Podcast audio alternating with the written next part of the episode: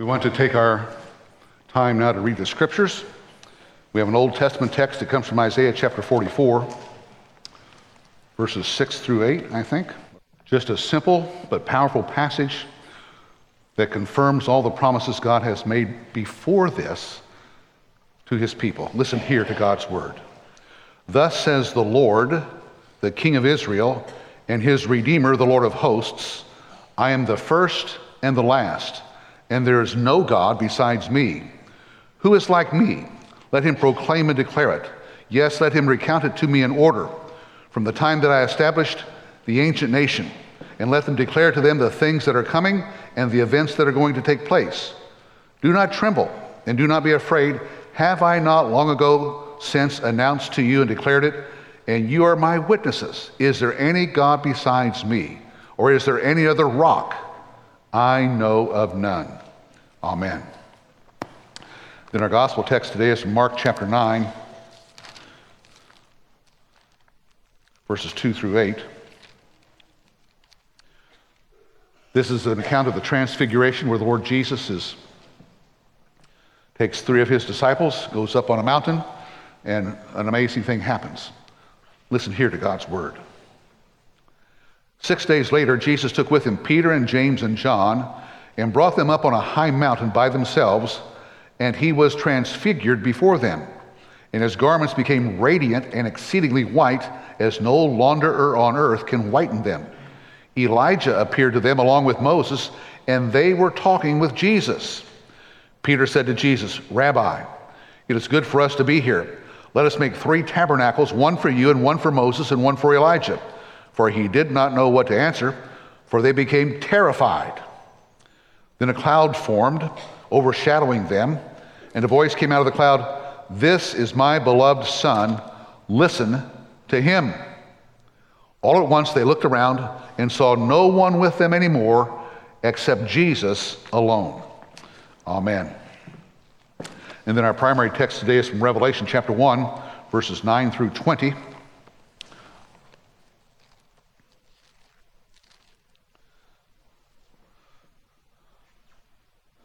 We've seen before how John introduces this, explains what's going on, makes his own ascription. Last week we saw who Jesus is. Today we'll hear from Jesus. Listen here to God's word. I, John, your brother and fellow partaker in the tribulation and kingdom and perseverance which are in Jesus, was on the island called Patmos because of the word of God and the testimony of Jesus. I was in the Spirit on the Lord's day, and I heard behind me a loud voice like the sound of a trumpet saying, Write it in a book, what you see, and send it to the seven churches to Ephesus, and to Smyrna, and to Pergamum, and to Thyatira, and to Sardis, and to Philadelphia, and to Laodicea. Then I turned to see the voice that was speaking with me, and having turned, I saw seven golden lampstands. And in the middle of the lampstands, I saw one like a son of man, clothed in a robe reaching to the feet, and girded across his chest with a golden sash. His head and his hair were white like white wool, like snow, and his eyes were like a flame of fire.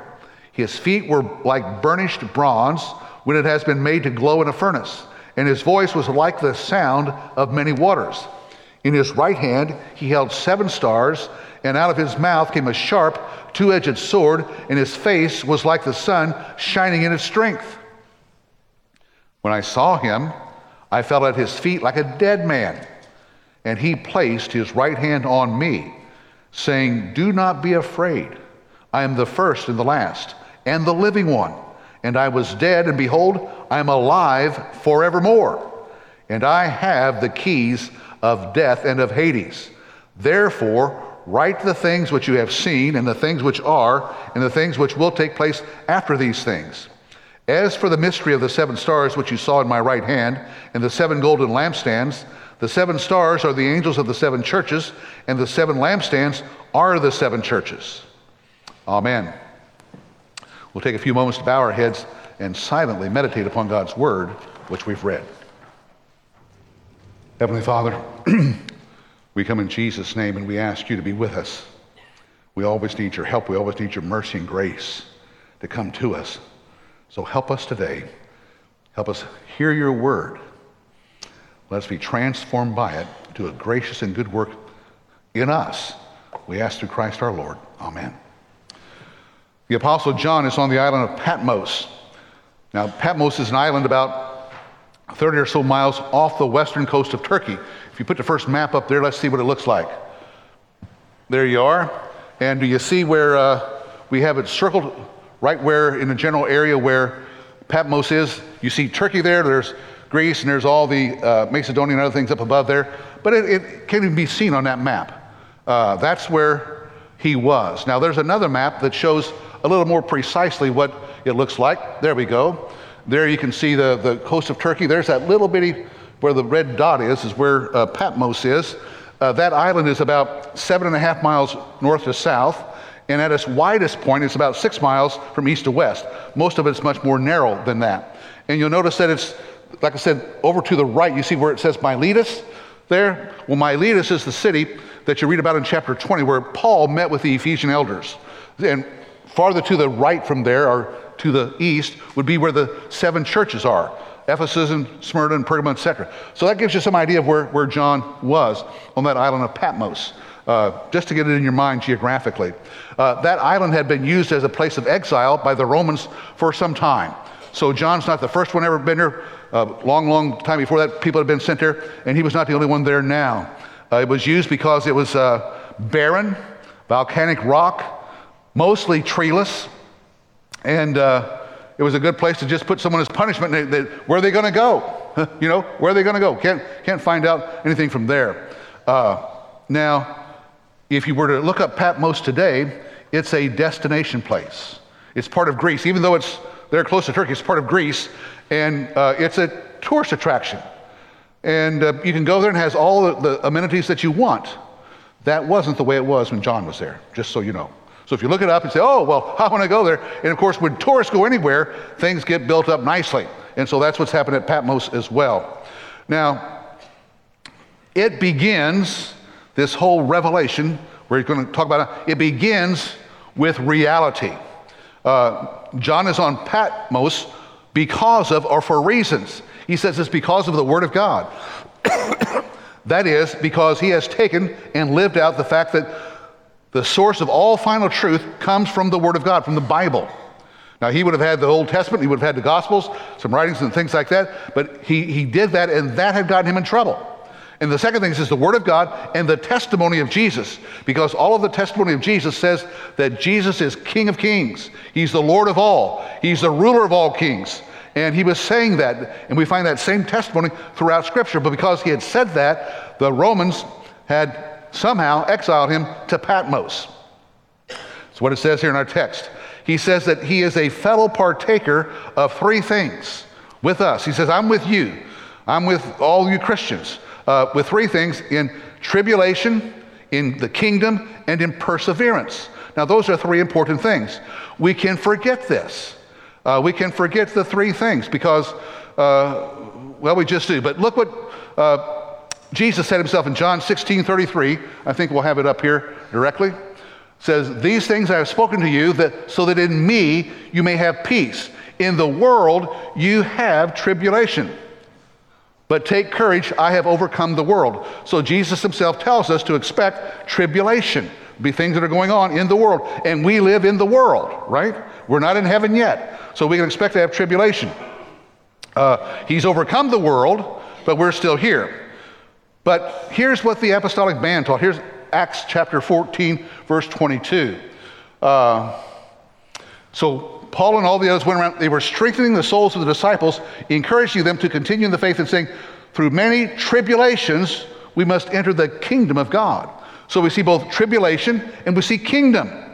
We, were the tribulations are there, but we're entering the kingdom of God. That's what Jesus said also, and that's what John says here. The tribulation and the kingdom uh, that are there. We're part of that. And that leads to a third thing, which we find in Romans 5, verses 3 and 4.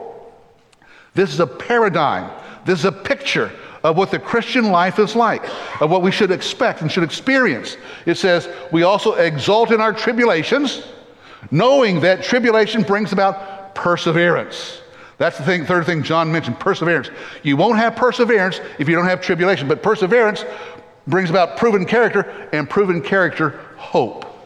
So we need to have all three of those things if we're going to grow in the right dynamic of the Christian life. We need to have tribulations. We need to have, in other words, part of the kingdom and, and grow more into the kingdom. And we need to have perseverance to push on to stay true to, to the Lord. Okay, thank you very much.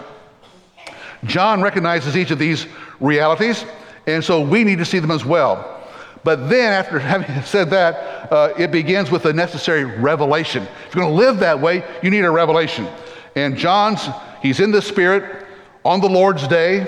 The Lord's Day means Sunday, the first day of the week. The other places in the New Testament, it talks about the first day of the week and the, the Lord's Day and says that's when Christians gather to worship. That's the day of the resurrection. And he's in the Spirit, that means he's worshiping.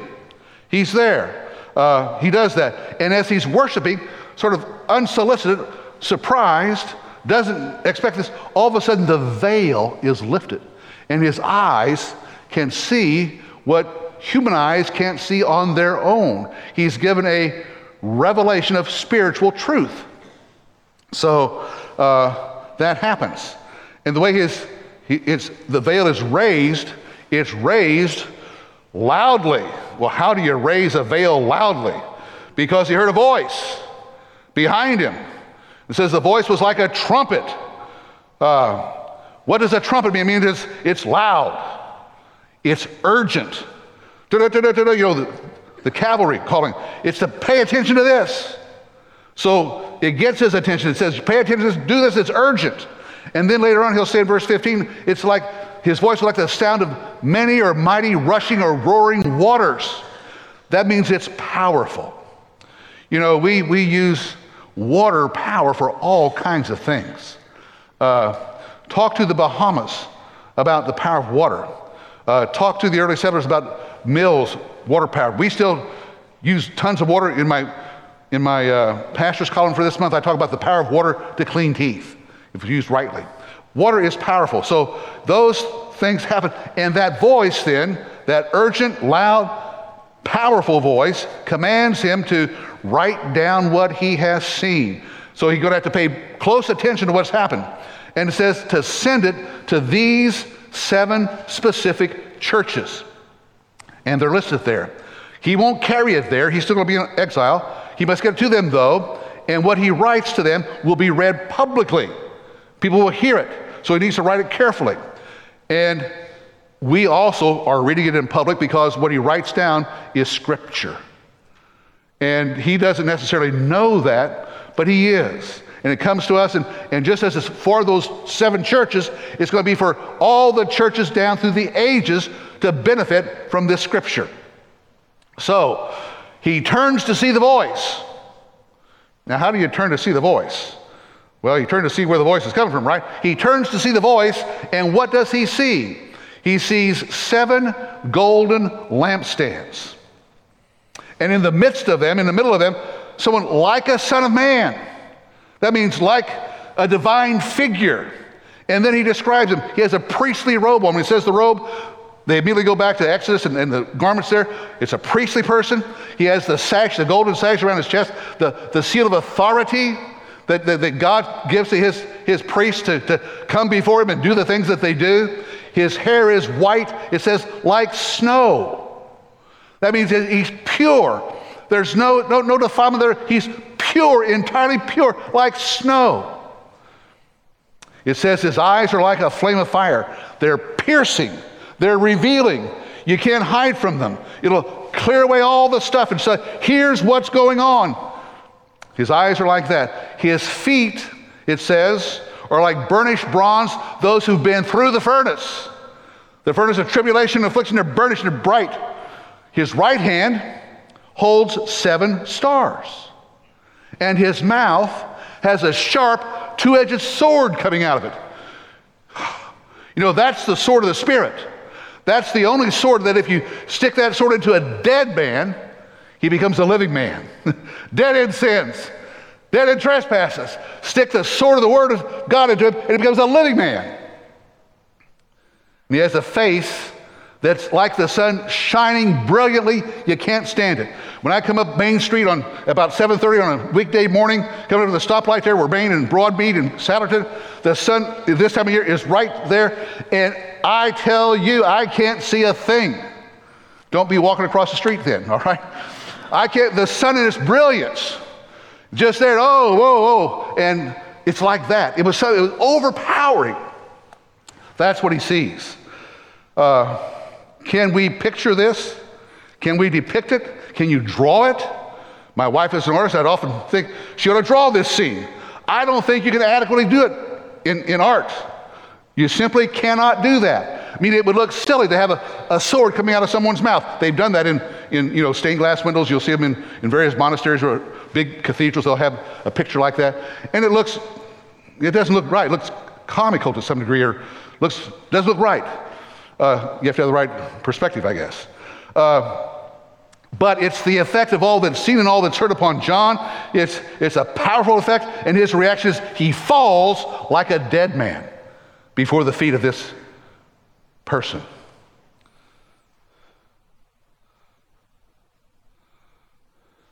That's a similar reaction that we find throughout Scripture when people have an overwhelming, intimate revelation of God. Abraham does it in Acts or in Genesis 17.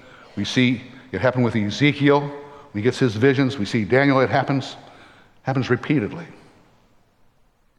I would suggest to you that when God comes and reveals himself to us, we see how pure, how holy, how righteous he is, and we see who we are. We likewise fall at his feet like dead people. Oh my, I'm undone. What can be done for me? But when we're in that position, we know who, somehow we have some sense of who He is and who we are.